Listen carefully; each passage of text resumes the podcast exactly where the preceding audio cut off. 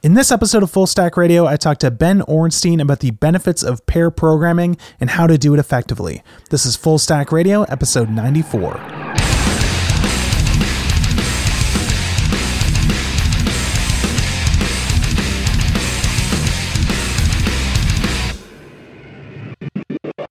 Hey everyone, welcome to another episode of the Full Stack Radio Podcast. I'm your host, Adam, as always, and it's my pleasure to be welcoming back to the show my friend Ben Orenstein. How's it going, Ben? Good, dude. How are you? I'm great. So, I decided to have you back on the show because for a long time now, like over a year, I've wanted to do an episode on pair programming. And uh, it seemed like maybe you would be a good person uh, to talk to about it, considering what you're working on these days and uh, I know you have a lot of experience with uh, pairing from back in the ThoughtBot days too. So I thought uh, maybe we could have a good conversation about it.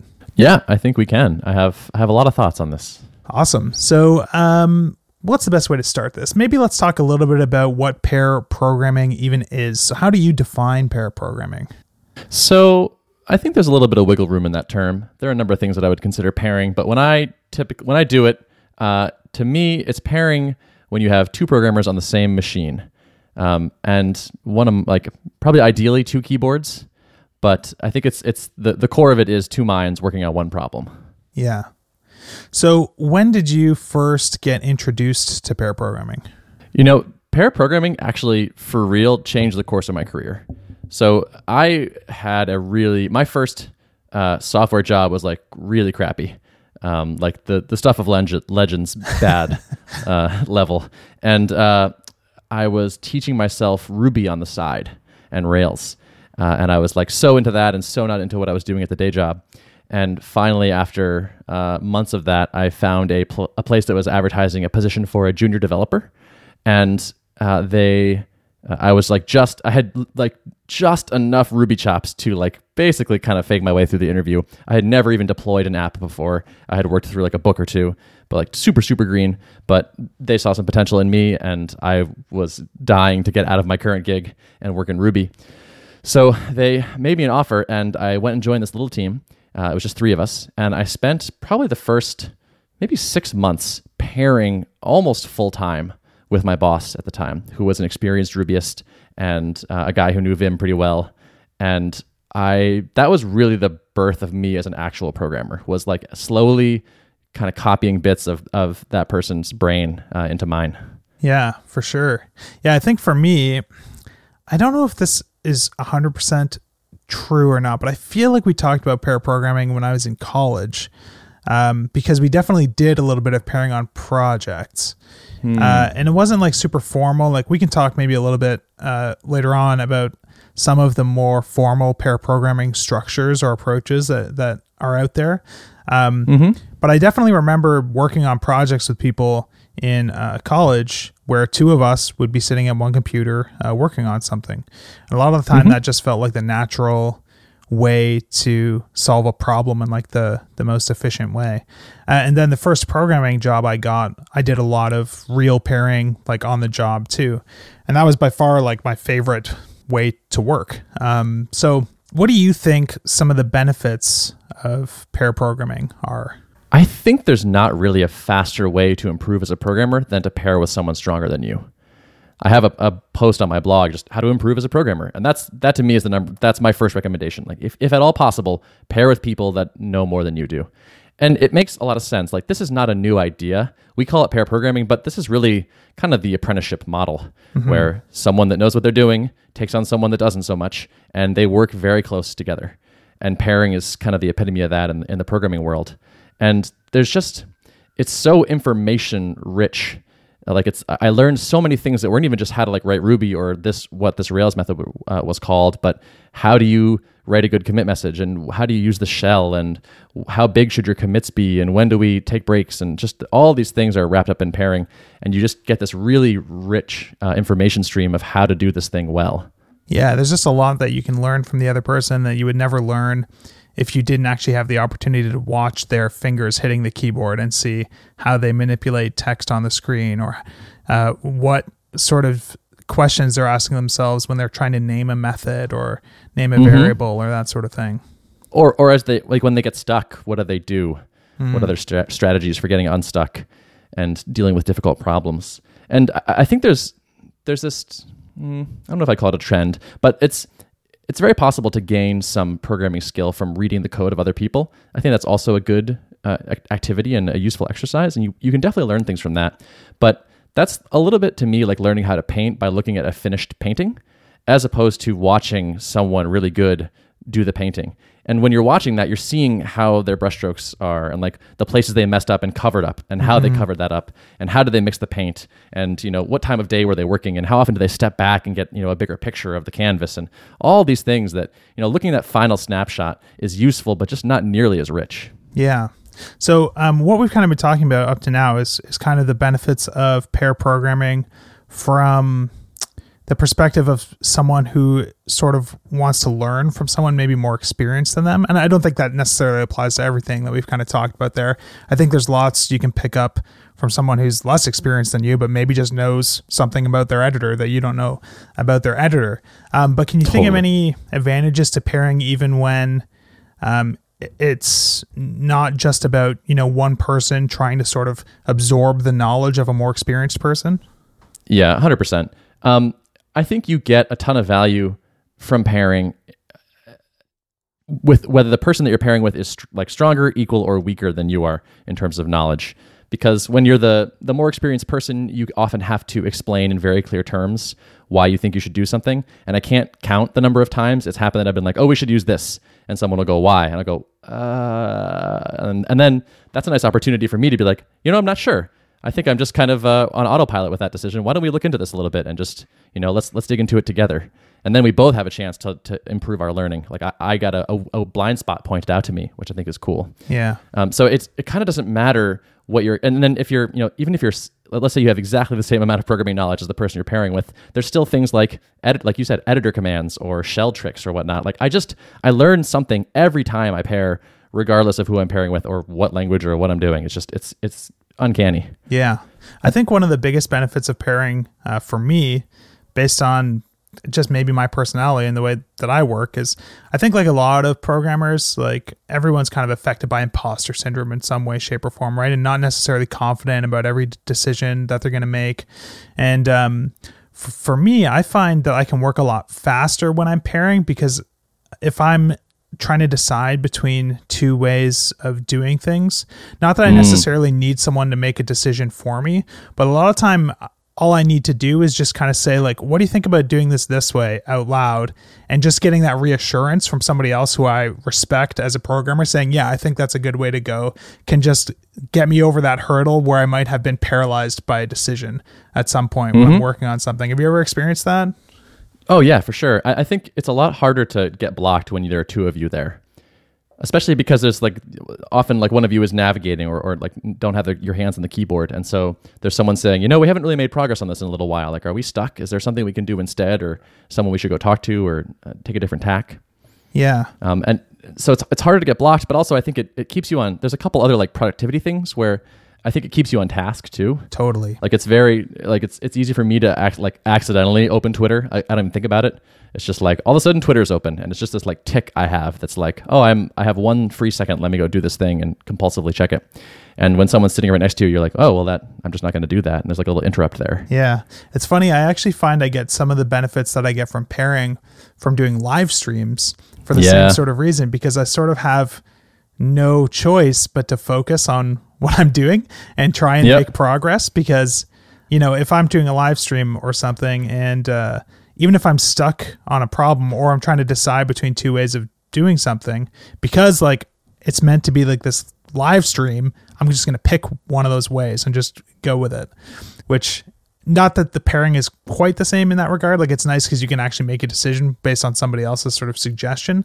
Uh, but I, I just find it interesting that uh, you know you get some of those those same pressures of just Mm-hmm. you have Yeah. another pair of eyeballs and another you're sort of accountable to Yes. either an audience or another person that you're working with, and it can uh, Yep. help you stay on task.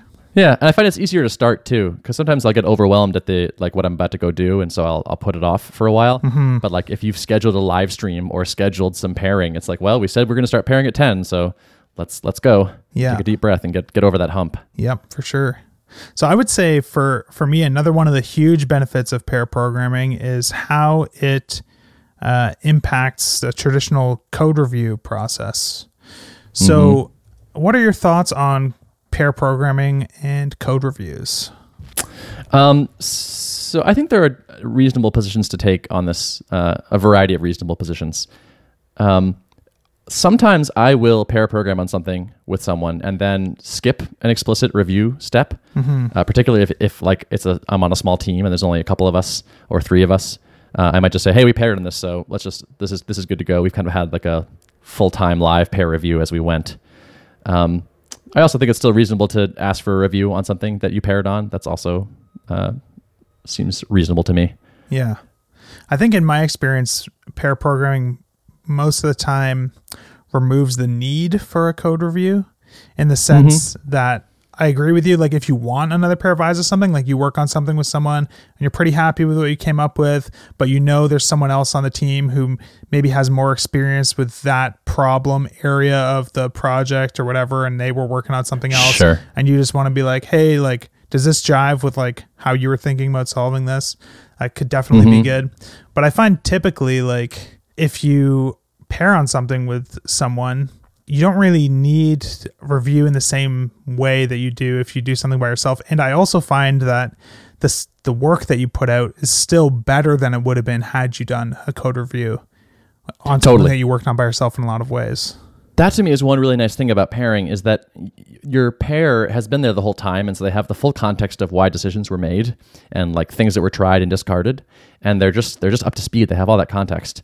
Whereas when you drop a PR on someone, it's tough to bring them up to speed. Often, you can put on, you know you can write a really good PR description, and you should, but it's still like it's hard to come into something cold and like make good observations or suggestions. Yeah, I find like with any code review sort of process, there's a whole slew of decisions that are hard to review after the fact in a diff.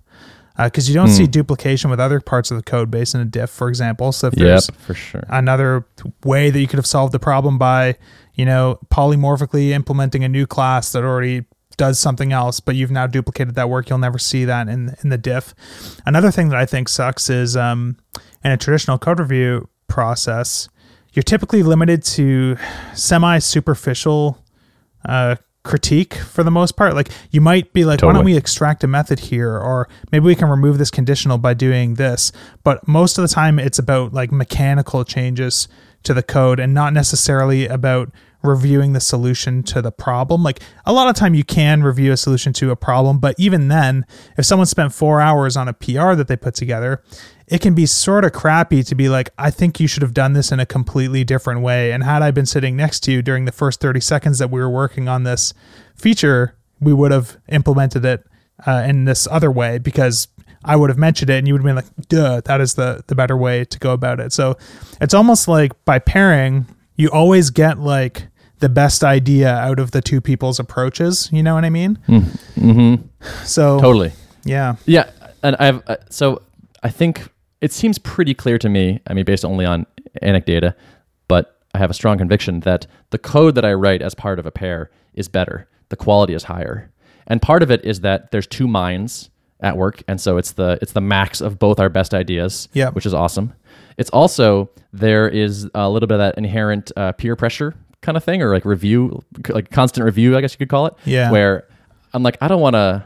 I'm not going to do the ugly thing Yeah. Yeah. with yeah. my with someone else sitting right next to me. It's like, yeah, we'll start with the ugly thing, but I'm going to fix it up before we we submit this because like uh, you're you're with me, you're watching. you're not going to cut We're- corners really. Like you're not going to skip writing this test or, you know, Yeah, whatever. Exactly. Yep. And it's it's that's that's like a nice thing. Is there's someone there being like, should we write a test for this? Or like, shouldn't we maybe pull out this duplication or something? And it's it's nice to have that. Um, Yeah. There's a great quote, and I can't remember where I got this from. I might have seen it from Derek Prior from Thoughtbot. I, I can't remember where it originates. I, I just might not know. It's some Twitter thing. But someone asks, but if our programmers are pairing all the time, won't they only write half as much code? And the person says, hopefully they'll write even less than that. Yeah, that's good. Yeah, that actually brings me to like another point uh, or another topic that I think would be worth getting into, uh, which is that so far we've basically just espoused, you know, the benefits of pairing, which I think we both agree that at no point will one person write code that is going to be better than that person working with someone else to write that same code, unless they're just com- very difficult personalities who don't get along for whatever reason. Um, Yep. But and gen- but generally, that's okay. And yeah, difficult might not even be the right word. Like some people are not going to be a good fit for pairing, and that's okay. I think we should be like we should be cool with that. Yep, totally.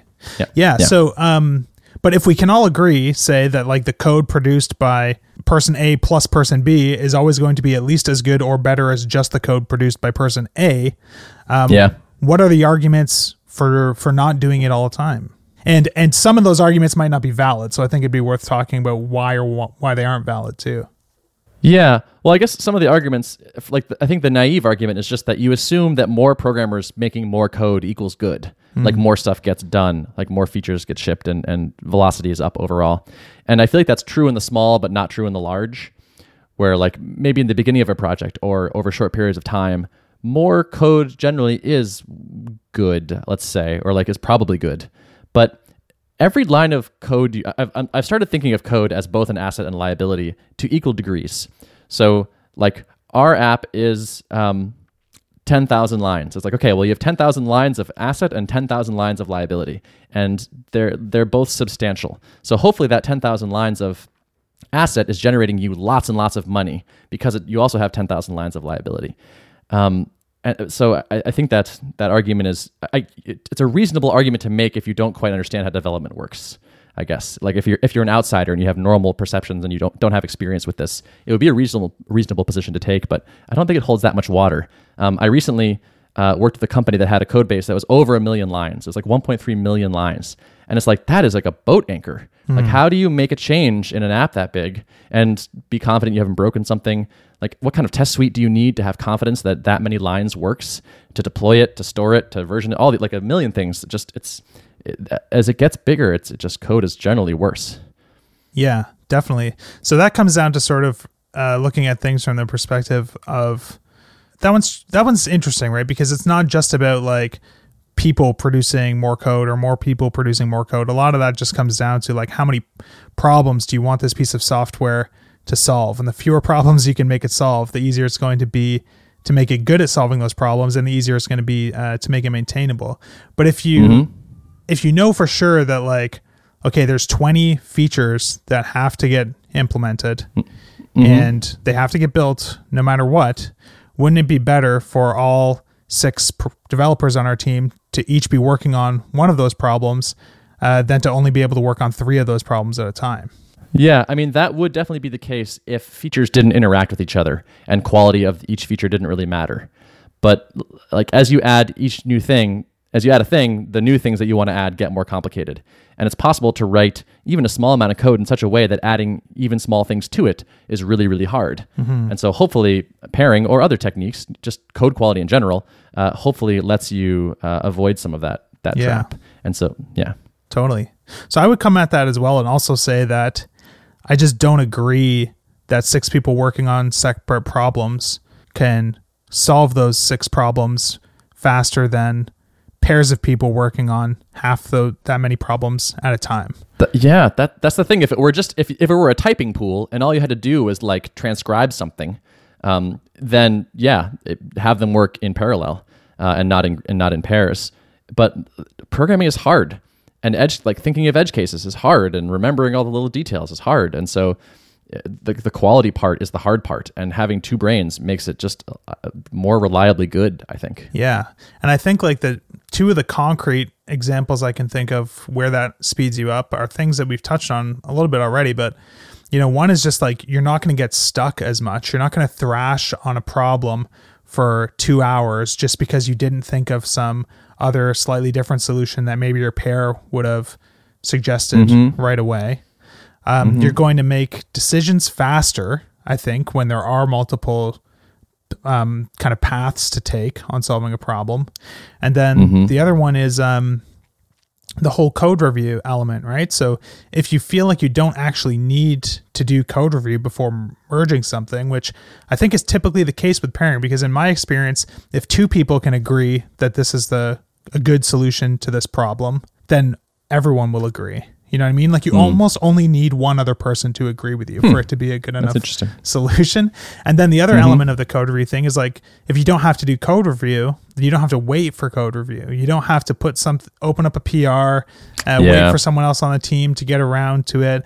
And hopefully they're actually feeling motivated to even be thorough or you know what I mean because their brain might be tired from working on like their own problems and now they have to hmm. come and f- make sure that they understand your problem and how it should have been solved um, after the fact after they've already kind of used all that mental energy on something else like it seems like if someone else is going to have to understand your problem and review it thoroughly anyways why not just do that up front. You know what I mean? Like if that work has to get done anyways, or you're just admitting that like your code reviews suck and are basically not worth doing because they're not yeah. good. You know what I mean? Right. Yeah.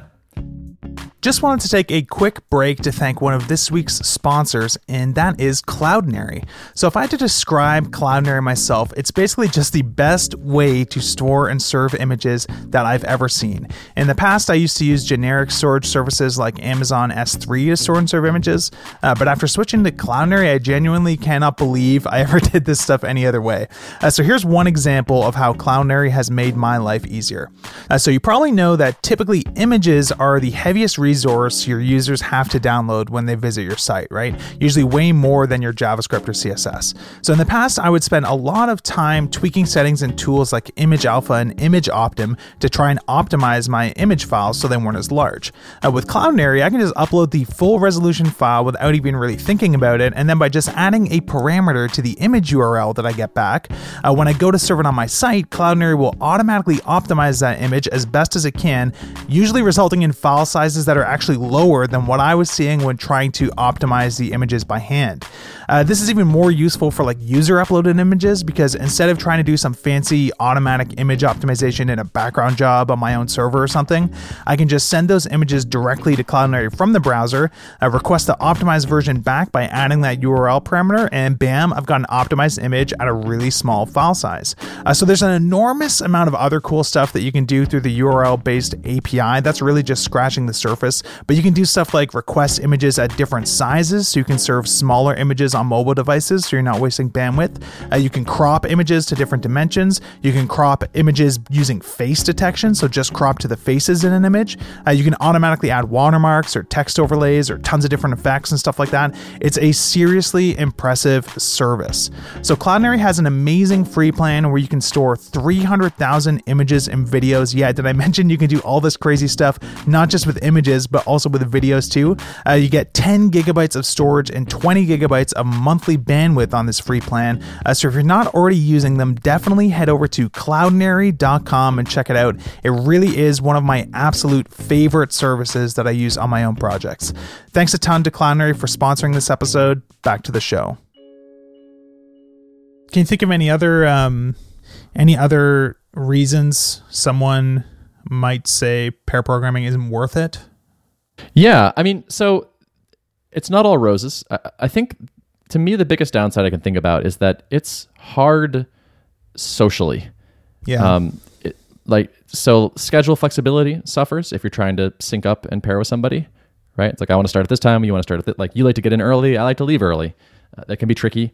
Uh, it's also like personalities come into play in a big way when you're pairing in in a way they don't. I think if you were were operating more independently, like if you have to sit next to a person or or like at least even just pair with them remotely, but you know in live in real time, it's tricky. Like it's it's easy to ha- for someone to be having a bad day or to just not be to not communicate well or to be condescending. There's there's a lot of social demands on it or that it it imposes and maybe developers on average are not the best bunch to to like be up to those social demands. Uh, so it's there's that's that's it's tricky and and also just overall like programming or sorry pairing is hard. Like it's a it's a skill to itself. So if you dive into it and try it, like at first you're actually not going to be very good at pairing. It's not like you just take two programmers that are experienced and they start pairing and they're also good at pairing. It's definitely distinct. Like learning how to communicate well with somebody and how to drive well, how to navigate well. When like it's just there's just a lot of subtle human interaction at play uh, that take a while to get good at. Yeah. So I think on that note, maybe th- that would be a good uh, kind of segue into talking a little bit about like different types of pair programming structures and how people do it, and uh, any advice that you can think of for doing it well, especially if you haven't done it before. So, um, you mentioned the terms driver and uh, navigator. Uh, so, do you want to maybe talk a little bit about a little bit more about those kind of roles and pair programming and that sort of like traditional pair programming format? Mm-hmm. Uh, sure. So this is usually the way I like to pair, it, which is we have a driver and we have a navigator. So the driver's hands are on the keyboard most of the time, and they're the person controlling the editor, the terminal, all that. They're principally responsible for the keystrokes and the mouse, uh, making things appear on the screen. The navigator is in the opposite role. They are mostly not typing. Uh, they are thinking about uh, where you are and where you want to go, and um, helping the driver get unstuck when the driver's stuck, discussing possible solutions, uh, and trying to think of a sort of bigger picture. Yeah, yeah. So um, that I, I think is typically how people end up working because of course you can only really have one person typing into a program at a time although if you look at some of the collaboration stuff that is out there now with like atom and vs code you can actually have like two people typing in the same file at the same time which i don't know that i necessarily Yeah. understand the the motivation behind uh, wanting to be able to do that uh, but uh, something Same. that i actually heard about the other day uh, a term that I hadn't heard before that's related to the sort of driver navigator structure I think would be interesting to talk about is the idea of strong pairing. Have you ever heard the phrase strong pairing before? I, I don't think so. So um, I heard about this on uh, the Vehikl podcast, which is a company that I used to work for, like a, an agency, and they went to this uh, Agile conference and, and they were kind of learning about some more of this stuff. And basically, the idea, from what I understand, is it's the same sort of thing as like driver navigator, but the roles are very clearly defined and everything is quite rigid in its structure in the in that the driver isn't responsible for solving any of the problems. Like the driver is literally just the interface to the computer and the navigator is actually writing the code, but writing it through the other person. Interesting. And so so much to the point where if the driver has an idea, they are supposed to pass the keyboard off to the other person. Like they're supposed to be like, "Oh, you know what? I have an idea. Take the keyboard for a sec," and like dictate it through them, which I thought was kind of Yeah. interesting. And I've never tried anything. I've never tried pairing the, in, in such a rigid or formal way. So I'd be curious on uh, how does that strike you? I mean, I haven't done it. My first, my intuition around it is it sounds kind of weird. It sounds like a little gimmicky.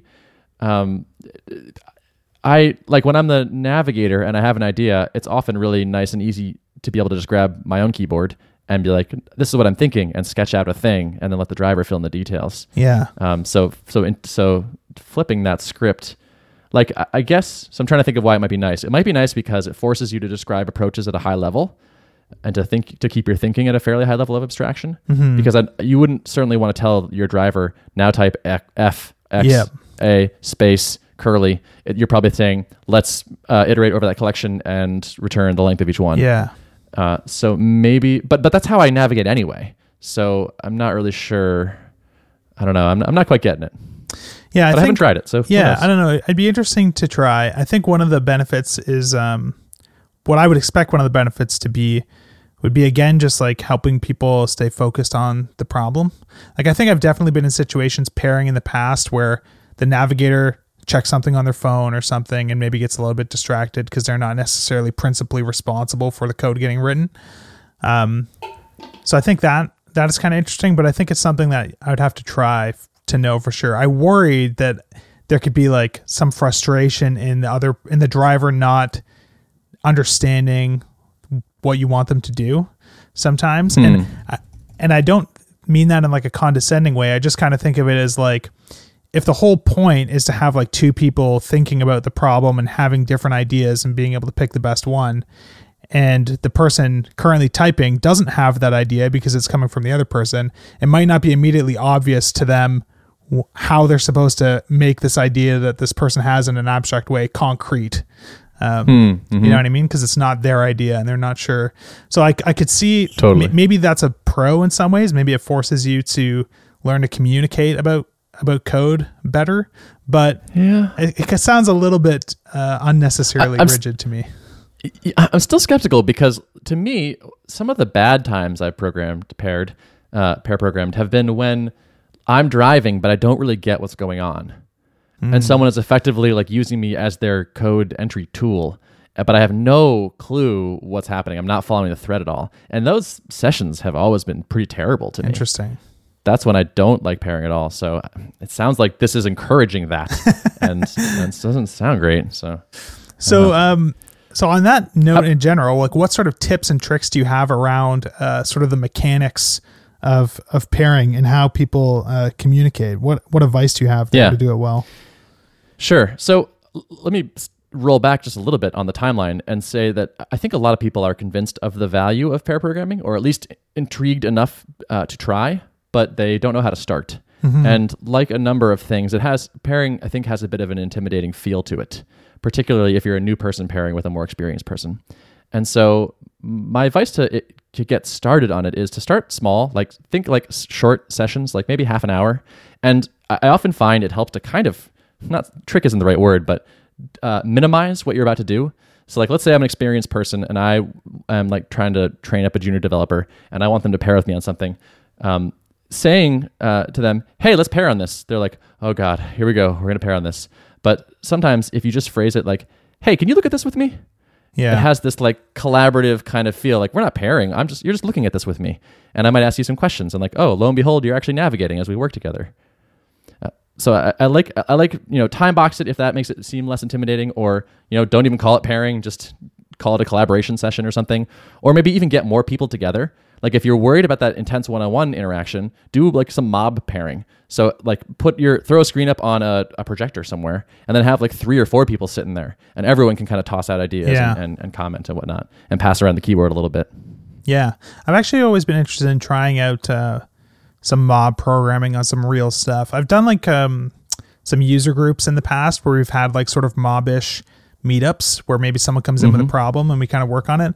Uh, but even with small groups, like say six people, I found there to be a tendency for certain people to just kind of dominate it. You know what I mean? And Yeah. that's just from like a personality perspective. Some people are quieter, some people are more you know, uh, louder. So they'll kind of just Yep. like t- take over, which I don't think really happens in, in pairing as much. Um, But Hmm. Yeah, yeah, I I, don't that. know. It's it's interesting. I, I think. Mm-hmm. Um, sorry, go ahead. well so so you asked for tips overall and i, I Yeah. kind of rewound a little bit but then i can i can go to some more specific Yeah, uh, let's do it. tactics if that's helpful all right so driver i think of the two well it's hard to say which one's easier but driver my my advice is fairly limited i would say um, when you're driving and actually writing the code i think the biggest thing i would recommend is to go a little bit slower than you can if you're very fast. Uh, because it's easy as the driver to because you're controlling everything like you know where the next thing is going to pop up on the, the screen. And if you have like a fast workflow like I, I do tdd and so for me i'm like i'm like running i'm hitting two keys and then like the whole screen disappears and my test appears and i look at the error and i read it and then i hit enter and then i go back to the code and like i'm flipping between like different views of, of things a lot uh, and I'm, I'm fairly fast with vim so it's it's easy for me personally to kind of like lose my navigator at times even people that are experienced it's just like you as the driver you know what's happening next and, and what keystroke you just hit like what does it Yeah, do you know what that kind of so- reminds me of, which is kind of funny that the words are similar. Is um, Hmm. As a passenger in a car, I get car sick often if I Hmm. start trying to read a book or read something on my phone or something because my body isn't like anticipating what's going to be happening to it based on my interactions Totally. with the steering wheel and stuff like that. yeah Um, yeah that's that's a perfect analogy there yeah. Yeah, I'm a, I'm a nervous passenger. I don't like when other people are driving. Most people. Yeah. So, I definitely yeah. prefer to drive too. Yeah. But so so yeah, so nav so driving mostly just go slow and and maybe think out loud. Like if if you get stuck at a place, don't just like get stuck, but talk, like collaborate. Uh, use your words. Don't just think of like my only job is to write code and and not make sure my navigator knows where we are too. Yeah. Um, on on the navigator side, did, did you want to do a no, go go for it. Yeah. Okay. On the navigator side, I think my biggest piece of advice is to lean on questions.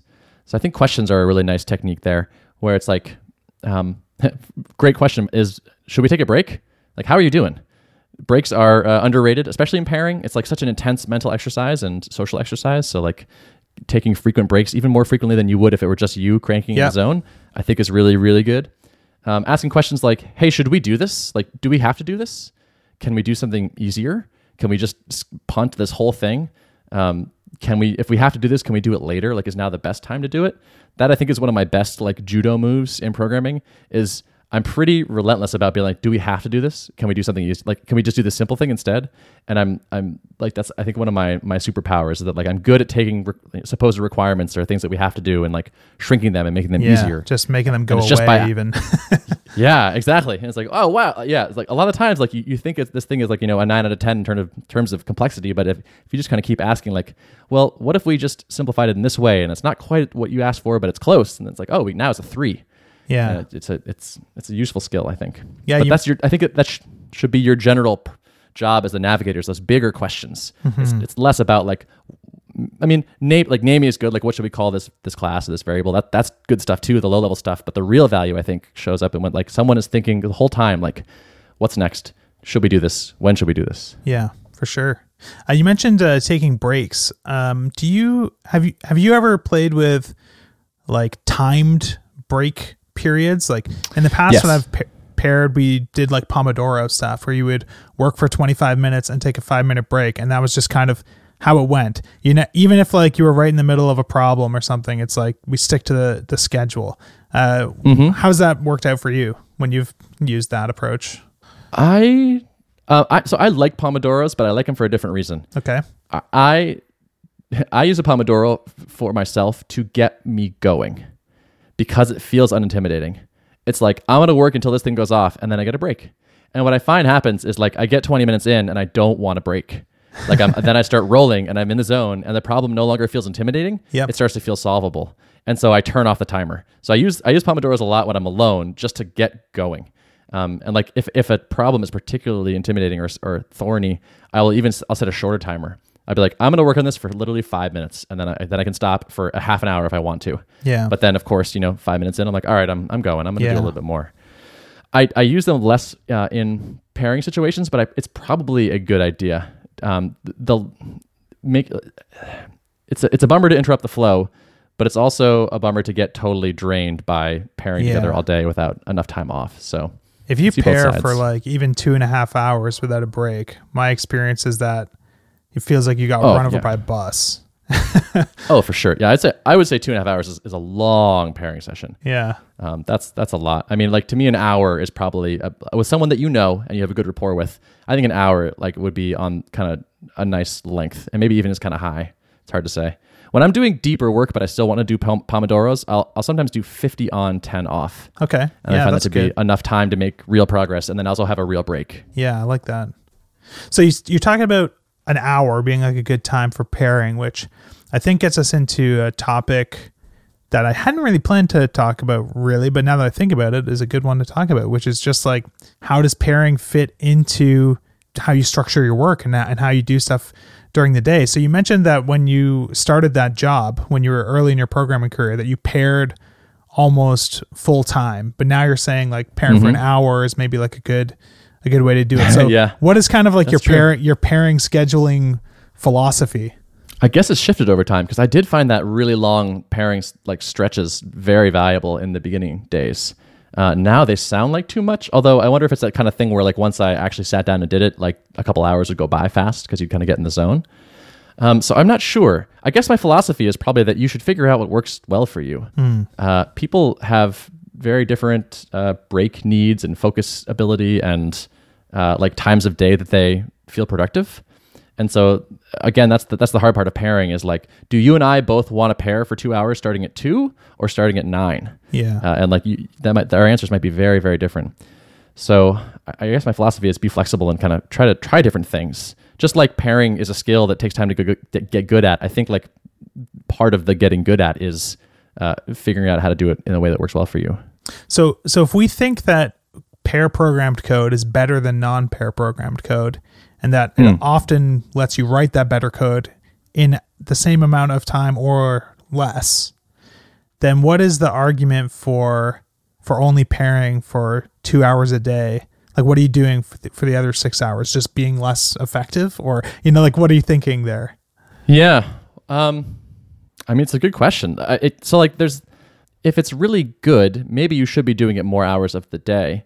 But it's also going to be really draining. So mm-hmm. if you can, if you could sustain, let's say, four hours of pairing per day, that might be like a great number to, to maintain. But it's, it's funny, like, what are you doing the rest of the six hours? Like, probably what you were doing anyway, which is like not quite being productive. Yeah, yeah. It's like I feel like honestly, like I feel like in a, in a day, two hours of solid productivity is like kind of okay, and four is like, oh man, I That's feel a like I'm good killing it day. Yeah. It's a really good day. So I don't know. Maybe an hour is the wrong answer. Maybe that's you know, maybe I'm trying too hard to make it unintimidating to people because I Yep. want people to try it. Um, but maybe as you get the hang of it, uh, you start stretching your the, the session a little bit longer. Just wanted to take a quick break to thank one of our sponsors this week, and that is Netlify. So, whenever I'm telling someone about Netlify, I describe it as basically static site hosting taken to the next level. Uh, here's how it works you just head over to netlify.com and create your account for free. Then you click New Site, connect your Git provider of choice, like GitHub, for example, and then you just choose the repository that you want to deploy. Tell Netlify what the build command is for that site, like npm run production, that sort of thing. Uh, tell Netlify what folder you want to serve, so like the dist folder or the build folder, and then you're done. So Netlify will build and deploy your site to a permanent URL that it generates for you, and it'll automatically rebuild and redeploy the site anytime you push changes to the repository. Of course, you can configure your own custom domain for the site as well, and Netlify handles all that HTTPS stuff for you automatically using Let's Encrypt. Uh, so, what makes this better than something like GitHub Pages, for example? Well, on top of just making it super easy to build and deploy your static sites using basically any technology, any static site generator that you want, Netlify includes some pretty amazing features that can make your static sites a lot more powerful. Uh, so, Netlify lets you deploy Lambda functions that you can use with your static sites without even having to have an AWS account. Uh, they have built in authentication features you can take advantage of, and they also have awesome support for form handling. Netlify is totally free to get started with. There's no time limit, bandwidth restrictions, no limit on the number of sites you can have, and you get access to all of the features I talked about. Uh, so if you've got a project that you want to try out on Netlify, head over to netlify.com slash fullstackradio to get started and let them know who sent you. Or if you don't already have a project but want to try out Netlify anyways, you can head over to templates.netlify.com and grab one of their awesome free starter templates to get you started. I've actually been using Netlify for a few months now on the Tailwind CSS documentation page, and one of the awesome things about it is that anytime someone submits a PR to the docs, Netlify automatically creates a site where I can preview that PR directly in the browser. So it's been a really good way for me to check out documentation PRs and make sure that everything looks good. Uh, thanks to Netlify for sponsoring Full Stack Radio this week. Back to the show. So, um, what sort of tasks, in your opinion, are a good fit for pairing? And what sort of coding work have you done in the past where maybe it just doesn't seem like there's any value in having someone else work on it with you? You know, it's funny. I, I have people. I've heard people push back on on. They have uh, when I talk about pairing, people will often have their pet tasks that they prefer to do by themselves. And I understand their motivation, but I often also feel like, yeah, that also I think would pair, work well in, in a pairing session too. So, hmm. for instance, people will often say, "Well, I don't want to pair on something that I don't know how to do it uh, because I need to do a lot of research and reading about it." And it's like, well, if you don't know how to do it, isn't it even more useful to have another person there also researching and reading? And they're like, yeah, but like I'm just like we're just going to read the docs together. And it's like, yeah, you're just going to read the docs together because it's easy to miss things. Yep. Like I've seen someone read a, a documentation page and just miss a line that was totally relevant to us or a parameter that gets passed in or whatever. Um, so like for new stuff, I think even like exploratory programming is is maybe the most useful time. Is like when you're the least sure. It's like harder to block two people. Uh, so you know, do it when you when you have a good chance of getting blocked. Um, so like the other side of that would be like the opposite, where it's like, oh, I know what uh, what I want, and I'm just gonna like lay down this code real fast. Yeah. But I could, I'm still like, okay, fine. So maybe you don't. Maybe a pair is less useful when you're doing sort of a, a, something that's fairly rote that you've done a bunch of times. That's probably a, a reasonable thing to push back on. So like, look, I, I know how to spin up a you know a new attribute on a model and a controller and in the view and all that. Um, but maybe that's a nice chance to have the pair help you with your workflow. Like, hey, did you know you can like jump right to the view from here with this this thing, or like just having another set of eyes, uh, or like yeah, focusing on other things might be useful there too. Yeah. Yeah. I, I think in the past for me, there's been certain situations where it didn't feel like there was a lot of, not that there wasn't value in the pairing, but like sometimes that the pairs time could have been better spent because like they didn't, there was not really anything for them to contribute on that made a big Yeah. difference in the output. And situations like that for me are like, say I'm converting a design into just like a static HTML template and we're not even doing any problem solving. It's really just like converting from one medium to another where I can just put my headphones on, basically be thinking about something completely differently and just like mechanically doing something like that. Mm, mm-hmm. But I can't think of many other situations where there isn't where it doesn't seem like a better idea to be pairing on it if you have like the uh, sort of bandwidth for it in terms of the energy and stuff like that. You know what I mean? Yep.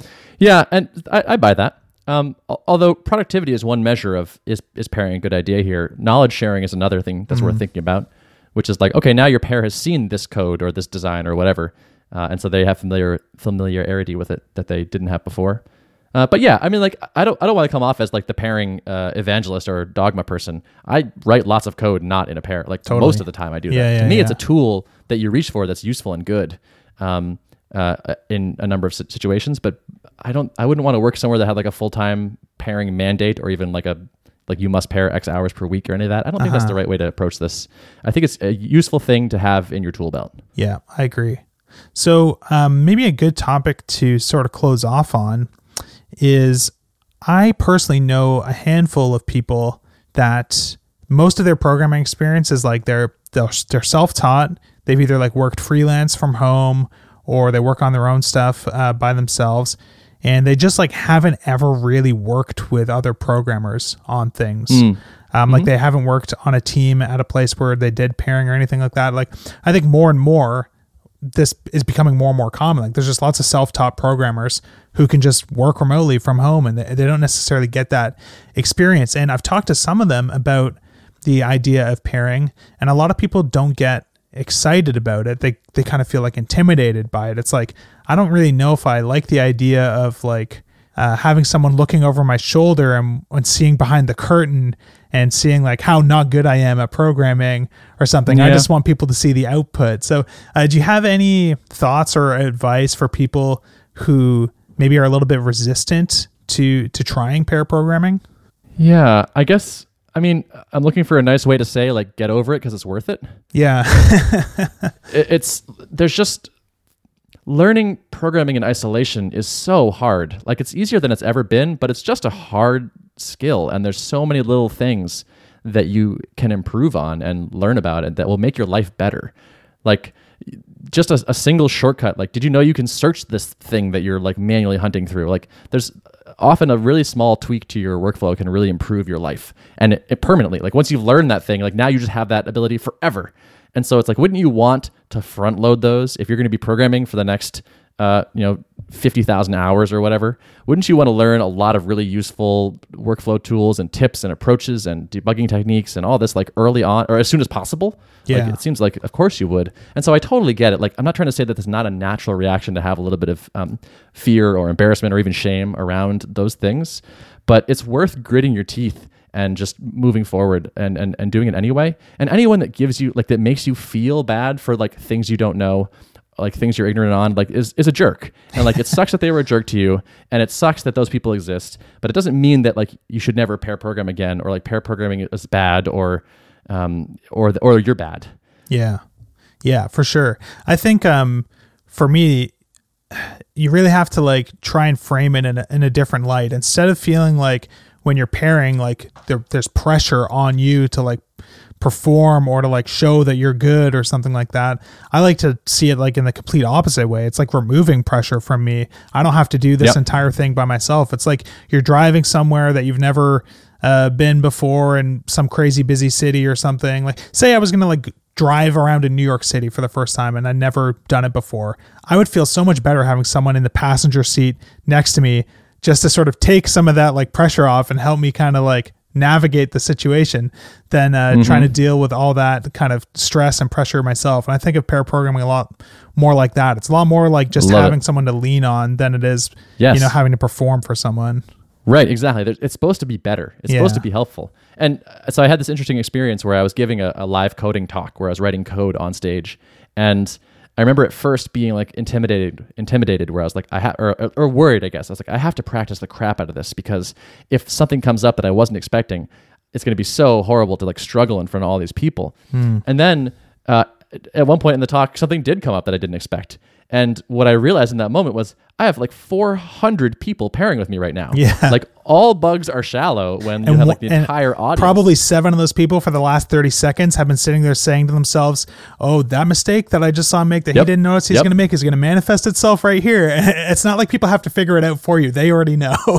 Oh, totally. Yeah. Like it, it was fixed in an instant. Yeah. People were like, "Oh, it was the it was that thing over there." I was like, "Oh yeah." And it's just it was it, like really that shift in mindset was really pleasant. It was like, "Oh, yeah, I basically can't get stuck now. Like there's too many people here to help me if Yeah. I need it." Exactly. Awesome, man. So maybe uh, maybe now would be a good time to talk a little bit about uh, what you're working on, since it is highly relevant to uh, the pair programming space. Yeah, totally. Uh, so a couple months ago, um, I quit my job and started a company with two friends of mine, uh, and we're called Tuple. And Tuple is an app for remote pair programming. If you ever used Screenhero, it's a bit like that. Uh, the idea is if you want a pair, but you're not next to somebody, like physically co-located, like, and don't get me wrong, f- like pairing right next to someone is awesome. Like face-to-face interaction is ideal. If you can make that work, like do that. Plug in two plug in two keyboards, sit at the same machine, and like work on that. That's awesome.